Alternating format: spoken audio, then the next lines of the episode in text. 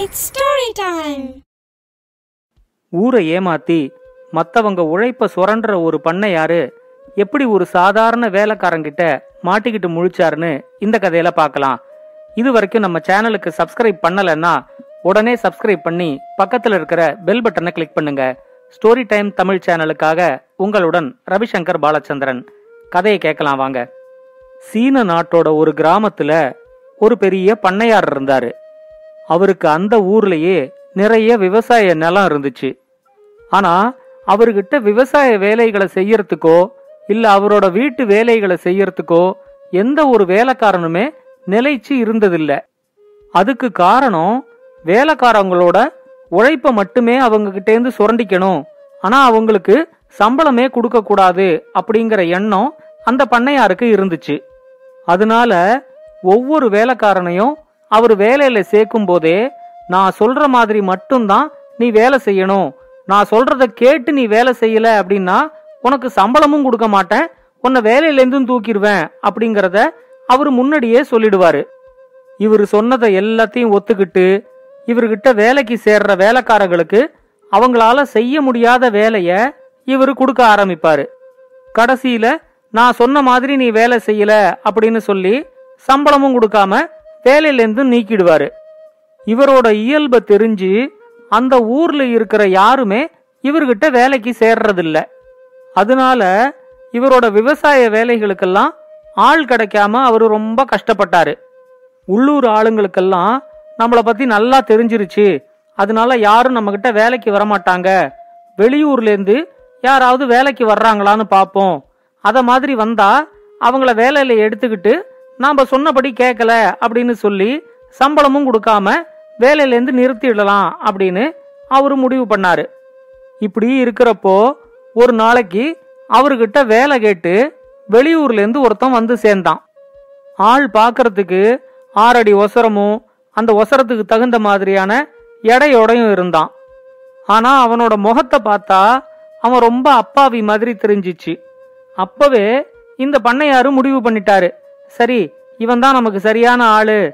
இவங்கிட்ட வேலையெல்லாம் வாங்கிக்கிட்டு சம்பளம் கொடுக்காம இவனை ஏமாத்திடலாம் அப்படின்னு அவர் நினைச்சுக்கிட்டாரு. அவங்கிட்ட நான் சொல்ற மாதிரி மட்டும்தான் நீ வேலை செய்யணும். அப்படி நீ செய்யலன்னா உனக்கு சம்பளமும் தரமாட்டேன். உன்னை வேலையிலேருந்து நிறுத்திடுவேன். இது உனக்கு சம்மதமா? அப்படின்னு கேட்டாரு. அவனும் அதுக்கு ஒத்துக்கிட்டு அன்னைக்கே அவர்கிட்ட வேலைக்கும் சேர்ந்துட்டான். அந்த ஊர்ல இருக்கிற எல்லாரும் இந்த பண்ணையார் ஏமாத்துறதுக்கு இன்னொருத்தன் கிடைச்சிட்டான் அப்படிங்கிற மாதிரி பேசிக்கிட்டாங்க. முதல் ரெண்டு மூணு நாளைக்கு அந்த பண்ணையார் சொல்ற எல்லா வேலையும் அந்த வேலைக்காரன் தயங்காம உடனே உடனே செஞ்சு முடிச்சான். அதுவே அந்த பண்ணையாருக்கு ரொம்ப ஏமாற்றமா இருந்துச்சு. இவனை என்ன சொல்லி வேலையை விட்டு நிறுத்தலாம் அப்படிங்கிற மாதிரி அவர் யோசிக்க ஆரம்பிச்சாரு. அவர் அந்த வேலைக்காரங்கிட்ட நம்ம ஊரோட புறநகர் பகுதியில ஒரு பெரிய மூங்கில் புதர் இருக்கு. அந்த மூங்கில் புதர்ல இருக்கிற மூங்கில்கள்ல புது இலைகள்லாம் நிறைய துளிர் விட்டுருக்கு. நீ நம்ம மாட்டை அங்க ஓட்டிக்கிட்டு போய் அந்த மூங்கில் இலைகளை மேய விடு. ஆனா நீயா அந்த இலைகளை பறிச்சு அந்த மாட்டுக்கு போடாத. அந்த மாடா அந்த இலைகளை மேயட்டும் அப்படின்னு சொன்னாரு. மாட்டை ஓட்டிக்கிட்டு அந்த வேலைக்காரன் அந்த மூங்கில் புதர் இருக்கிற இடத்துக்கு வந்து பார்த்தா மூங்கில் இருக்கிற இலையெல்லாம் ரொம்ப உயரத்துல இருந்துச்சு. அதை பறிச்சு போட்டா மட்டும்தான் அந்த மாடால அதை திங்க முடியும். ஆனா இலைகளை பறிச்சு போடக்கூடாது அப்படின்னு அந்த பண்ணையார சொல்லியிருக்காரு. இப்ப என்ன பண்ணலாம் அப்படின்னு அவன் யோசிச்சான். பண்ணையாரோட மாட்டை அந்த மூங்கில் புதர்லயே கட்டி போட்டுட்டு ஒரு கம்பை எடுத்து அந்த இலைகளை தின்ன சொல்லி அந்த மாட்டை அடிக்க ஆரம்பிச்சான். அந்த மூங்கில் மேல ஏறி அந்த இலைகளெல்லாம் தின்னு அப்படின்னு சொல்லி அவன் அந்த மாட்டை அடிச்சப்போ அங்க கூடியிருந்தவங்கெல்லாம் அவனை பார்த்து சிரிச்சாங்க. இவன் மாட்டை போட்டு அடிக்கிறத கேள்விப்பட்டு எங்கேயாவது இவங்கிட்ட அடி வாங்கியே அந்த மாடு செத்துற போதேங்கிற கவலையில அந்த பண்ணையார் அலறி அடிச்சுக்கிட்டு அங்க ஓடி வந்தாரு. அவரை பார்த்த உடனே நீங்க சொன்ன மாதிரி மூங்கில் இலைகளை நான் பறிச்சு மாட்டுக்கு போடல. அதுங்களே போய் மூங்கில் இலையை மேயறதுக்காகத்தான் அந்த மாட்டை போட்டு அடிச்சுக்கிட்டு இருக்கிறேன் அப்படின்னு சொன்னான். அதை கேட்ட உடனே அந்த பண்ணையார் சரி சரி நீ மாடு மேய்ச்சது போதும். இந்த மாட்டை கொண்டு போய் வீட்டில் கட்டு அப்படின்னு சொன்னாரு. உடனே அந்த வேலைக்காரனும் சரி நீங்க சொல்ற மாதிரியே இந்த மாட்டை கொண்டு போய் வீட்டில் கட்டிடுறேன் அப்படின்னு சொல்லி மாட்டை இழுத்துக்கிட்டு நேராக வீட்டுக்கு வந்தான். வேற ஏதாவது ஒரு திட்டம் போட்டுதான் இவனை வேலையை விட்டு அனுப்பணும் அப்படின்னு அந்த பண்ணையாரும் முடிவு பண்ணாரு. அடுத்த நாள் அந்த வேலைக்காரனை கூப்பிட்டு நம்ம வீட்டில் இருக்கிற ஓடெல்லாம் நல்ல பெருசு பெருசா இருக்குது. அதனால இந்த ஓட்டு மேல மண்ணை கொட்டி அதுல காய்கறிகள் எல்லாம் பயிரிடு அப்படின்னு சொன்னாரு. அந்த வேலையை அவனுக்கு கொடுத்துட்டு கொஞ்ச நேரம் ஓய்வெடுக்கலாம் அப்படின்னு வீட்டுக்குள்ள வந்து படுத்தாரு. அடுத்த கொஞ்ச நேரத்துக்குள்ள அந்த வேலைக்காரன் ஒரு நாலஞ்சு பெரிய ஓடுகளை உடைச்சு கூரையில ஒரு பெரிய ஓட்டைய போட்டிருந்தான். பண்ணையார அலறி அடிச்சுக்கிட்டு வீட்டை விட்டு வெளியே ஓடி வந்து வேலைக்காரங்கிட்ட என்ன பண்ற? ஏன் ஓடெல்லாம் உடைக்கிற? அப்படின்னு கேட்டாரு. அதுக்கு அந்த வேலைக்காரன் விதைய விதைக்கிறதுக்கு முன்னாடி நிலத்தை நல்லா கிளறுனா தானங்க நல்லா விளையும். நான் அத மாதிரி கிளறும் போது இது ரொம்ப பழைய ஓடா அதனால உடச்சிக்குது அப்படின்னு சொன்னான். இவனை இப்படியே விட்டா அடிச்சு உடச்சே கூரைய காலி பண்ணிடுவான் அப்படின்னு யோசிச்சு சரி சரி நீ காய்கறி எல்லாம் பயிரிட வேண்டாம் நீ முதல்ல மேலேந்து கீழே இறங்கு அப்படின்னு சொன்னாரு. இவரு போட்ட சத்தத்தை கேட்டு அக்கம் பக்கத்து வீடுகளில் இருந்தவங்கெல்லாம் கூட என்ன நடக்குதுன்னு பாக்குறதுக்காக அங்க வந்து கூட்டிட்டாங்க கூரை மேல உக்காந்துக்கிட்டு அந்த வேலைக்காரன் அவர்கிட்ட சொன்னான் நீங்க காய்கறி எல்லாம் பயிர் பண்ண சொன்னதுனால தான் நான் உங்க வீட்டு கூரை மேல ஏறி ஓடெல்லாம் கிளறி விட்டேன். இப்ப நீங்க வேண்டான்னு சொல்றதுனால நான் கீழே இறங்கி வரேன் அப்படின்னு சொல்லிட்டு கீழே இறங்கி வந்தான். அங்க கூடியிருந்தவங்கெல்லாம் இவருக்கு சரியான வேலைக்காரன் தான் கிடைச்சிருக்கிறான் அப்படின்னு சொல்லி சிரிச்சுக்கிட்டே அங்கேருந்து கிளம்பி போனாங்க. இந்த வேலைக்காரன் உடச்சி வச்ச கூரைய சரி பண்றதுக்கு அந்த பண்ணையாருக்கு நிறைய செலவாயிடுச்சு.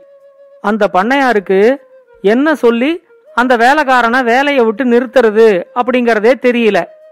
நாலஞ்சு நாள் யோசிச்சு இவனை வேலையை விட்டு நிறுத்துறதுக்கு அவரு ஒரு திட்டம் போட்டாரு.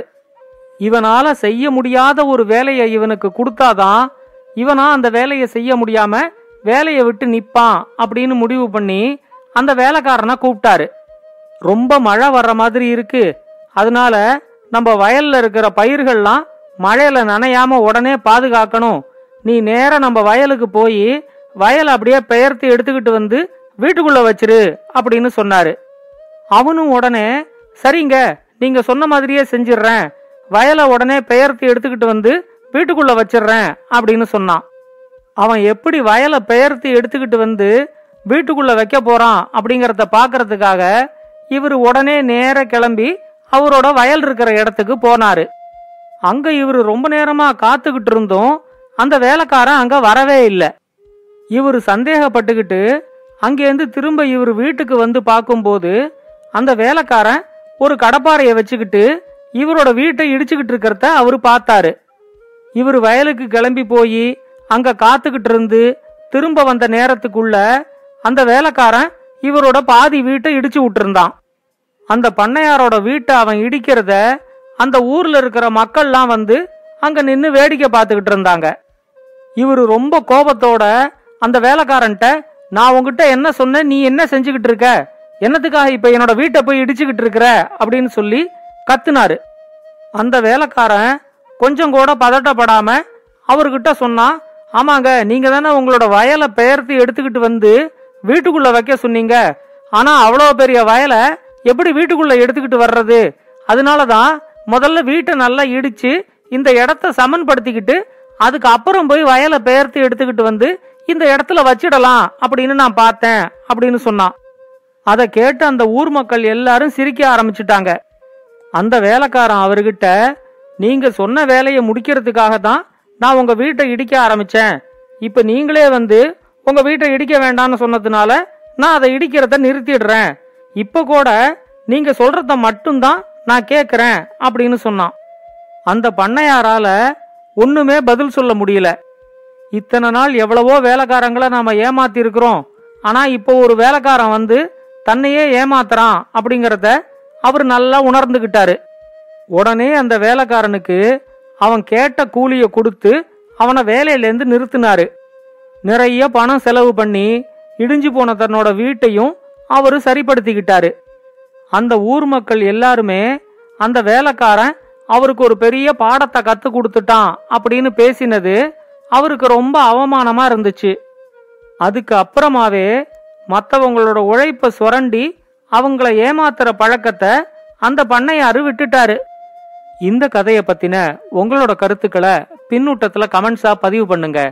இது மாதிரி இன்னும் பல நல்ல கதைகளை கேட்க ஸ்டோரி டைம் தமிழ் சேனலோட தொடர்புல இருங்க. நன்றி வணக்கம். இந்த கதை உங்களுக்கு பிடிச்சிருந்தா லைக் பண்ணுங்க கமெண்ட் பண்ணுங்க ஷேர் பண்ணுங்க. மறக்காம ஸ்டோரி டைம் தமிழ் சேனலை சப்ஸ்கிரைப் பண்ணுங்க. அப்படியே பக்கத்துல இருக்க அந்த பெல் ஐகானை கிளிக் பண்ணுங்க.